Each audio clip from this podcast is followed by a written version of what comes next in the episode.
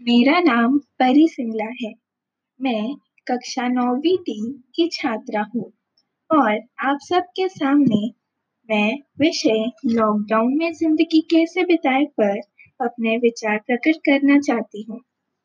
Lockdown एक प्रकार का आपातकाल ही है, जिसे लोगों के स्वास्थ्य को ध्यान में रखते हुए उठाया गया है।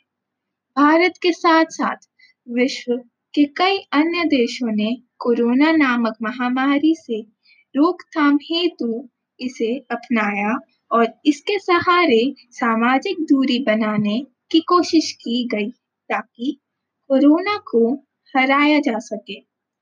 ऐसे में कई लोग मोबाइल और टीवी पर सारा समय बिता रहे हैं, लेकिन मोबाइल और टीवी की जगह भी ऐसी कई चीज़ें हैं जिन्हें करने से लॉकडाउन के दौरान बोरियत नहीं महसूस होगी।